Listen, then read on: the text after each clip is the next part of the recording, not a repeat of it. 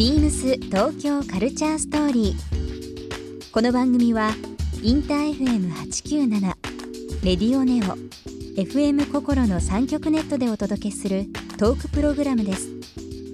案内役はビームスコミュニケーションディレクターの土井博志。今週のゲストはえーフリーランサーの安藤美冬です。書籍やウェブ雑誌での連載執筆のほか商品企画大学講師コメンテーターなど幅広く活躍中の安藤美冬さんフリーランサーという働き方についてや60カ国以上訪れたという旅のお話などたっぷり伺います Beams. Beams. Beams. Beams Tokyo Culture Story. Beams Tokyo Culture Story. This program is brought to you by Beams. Beams. ありとあらゆるものをミックスして自分たちらしく楽しむ。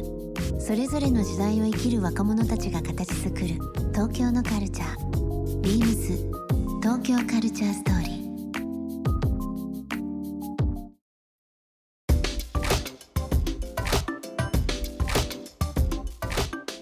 僕の中では安藤さんってやっぱり働き方ももちろんそうなんですけど、はい。やっぱりね旅好き、そうです前ね。ね旅の話たくさんしましたけど、はい。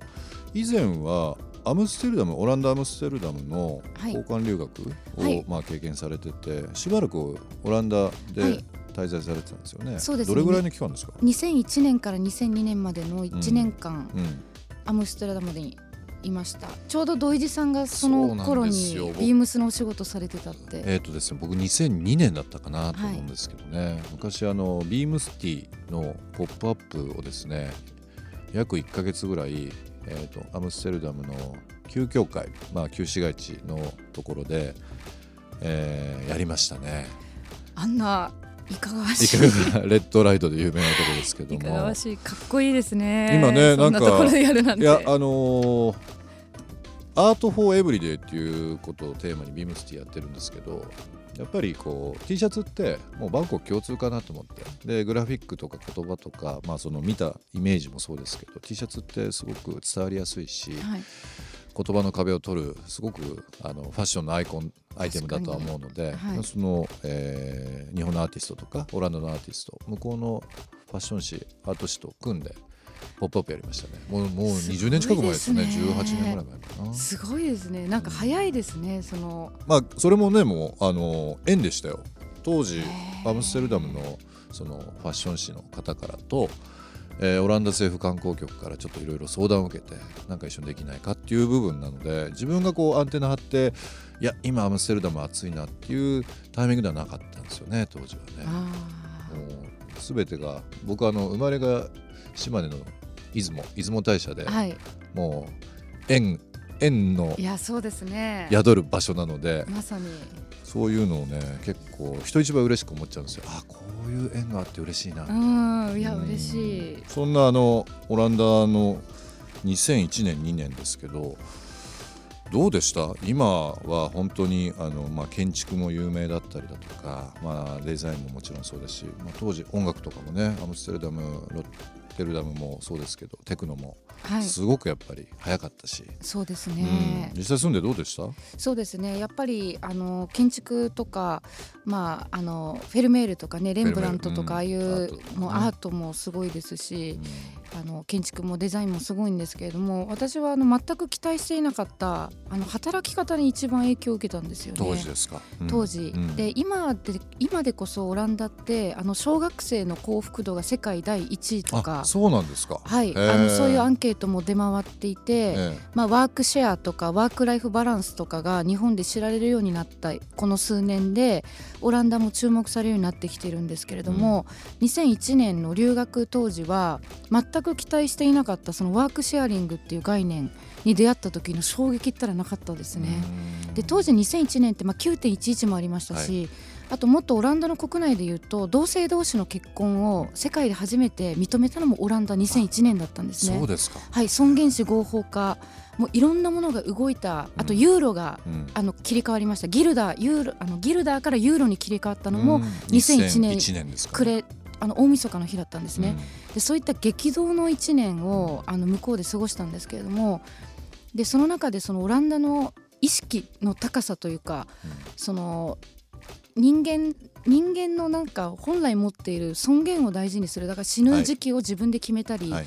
愛があれば同性でも異性でも関係なく結婚を認めるとかうん、あのワークシェアリングもそうなんですけれどもその人間らしい生き方、はい。夫婦がいれば夫婦2人で1.5人分働くあり方とかその週5日働くだけじゃなくて同じ会社でも週3日働いて残りを企業準備に充てたりうん。子育てをしたり大学院進学をしたりとにかくその人のライフステージとか興味に合わせていろんな働き方を追求できるオランダっていう国にものすごい感激して、その時出会っていろんな話したかったですね。あそうですね。僕初めてオランダ行ったのが多分1995年か6年ぐらいだと思うんですけど、当時やっぱり全然情報がなかったんでそうですよね。あの水上生活とか、はい。なんかこう日本じゃ見られない建築とかねそういったところはすっごい感動しましたけど、働き方まではそこまで頭働かなかったですね。あそうですね。当時私も大学の課外授業にい行って初めて知ったことなので、そっか。交換留学っていうのがまた大きいですね。ね。僕は旅行だったんで。はい、そっか実際ね、はい、オランダのいろいろ学ぶ場があのうん。毎日あったので大きかったですね。なかなかこれ難しいと思うんですけど、はい、気になった国ってあったりします、あのさっきちょっと言ったスリランカはまずありますね。スリジャヤ・ワルダナ・プラコッテです。そうですね、はい。歴史の すごい噛まずに 言えるのがすごいです。まずそのスリランカのアイルベーダっていうさっきちょっと話をしたんですけれども、その自分の体質あの風火水どれかの体質に合わせて、その体質に合わせた食事法とうん。あのこう治療が受けられるオイルのあれが本当にすごかったんですよね。うん。で何がすごいかってあのシーロダーラっていうはい、シーロダーラですか、はいシーロダーラっていうのはええ。眉間にはいはい。まあ、これあのヨガ用語とかだと第三の目とか言われる、はい、サザンアイズと言われてるんはいですかね、そう。ここにあの人肌に温めたオイルを細あく見たことあります。長く垂らしていく、あれがものすごいんですよちょっと暑いですよね。僕一回やったことあるなはいちょっとあったかいちょっですねとあ暖かいですよね。でこれはあの日本例えば東京のあのマッサージエステサロンとかうん。そうあのオイルスマッサージ専門店とかでも受けられるんですけれどもそのなんちゃってアイルベーダとは全く違って本場のうん。そのアイルベーダっていうのはこのシーロダーラが最大のデトックスなんです。へここのはあの脳下垂体っていうのはあの人間の体でいうとコックピットー。はいがここにあるそうで、その神経の伝達を司るものがしこう、もう司令塔もう司令塔そ司令塔があるんですね、でも当然そこはマッサージできないし、うん。あれじゃないですか。それをねなんか脳のマッサージみたいな感じのイメージだと分かりやすいんです、うん。そそこにあの視床下部かな、ん。こう働きかけるのがこのシーロダーラで、うん。体をもう根こそぎデトックスするというか今ちょっとね。あの収録中ですけどもうちょっと行きたくてしょうがないですね。そういうの聞くとね。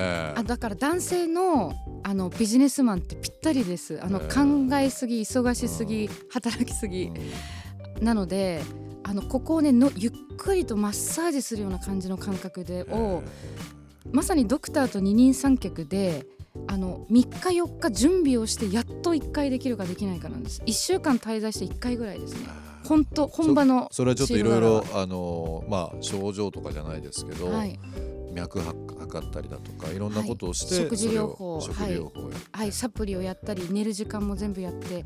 あとシーロダーラの日っていうのは本も読んではいけませんし携帯いじってもダメなので、はい、お風呂もすぐに入っちゃいけないんですよね。あそうなんですか。刺激を与えない脳にその垂らすのがシーロダーラそうです。アーユルベーダっていうのはそそれを全全体はい全体ですね。あの医療医療なのでそういった用語です。インドじゃなくてスリランカが結構はい。あのインドはまさにああの南インドが発祥なんですけれども、はい南インドとスリランカってうん。まあ、まあまあ横ですもんんね、はい、うん。ここでそれぞれなるほ育ったって言われてます。は僕の友達もそうですけど結構インドスリランカってハマってもはい。うずっと行っちゃう人いるじゃないですいます。かハマりませんでした、あのねしばらくすごくハマって、うん。実はあの最初は書籍の取材だったんですね、うん。その旅のエッセイのものでスリランカに行ってそれでハマってしまってその後は自分のプライベートも含めてでスリランカ人の友達も何人もできていいね。ハマったんですけどハマりすぎて一昨年だったかな？3週間ぐらいスリランカにいたんです。で朝昼晩カレーを食べたんですね。右手で食べるんですけども、はでもうそれが慣れた頃に手で食べるのに慣れた頃にはカレーの味に飽きてしまって あの珍し体くフェイスブックでぼやいたんですよ。もうもういいよというマクドナルドが食べたい。もうチョコレートが食べたい。なるほどね。なんでちょっとねすしばらくはいいかなと思ってます。ビームス東京カルチャーストーリー。番組では皆様からのメッセージをお待ちしています。メールアドレスは beams897 アットマークインター FM.jp ツイッターはハッシュタグ beams897 ハッシュタグ beams 東京カルチャーストーリーをつけてつぶやいてください。またもう一度お聞きになりたい方はラジコラジオクラウドでチェックできます。ビームス東京カルチャーストーリー。明日もお楽しみに。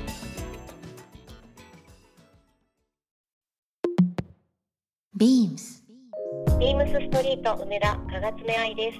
兄の影響で服好きになった私はビームスボーイが大好きで梅田店に通っていました。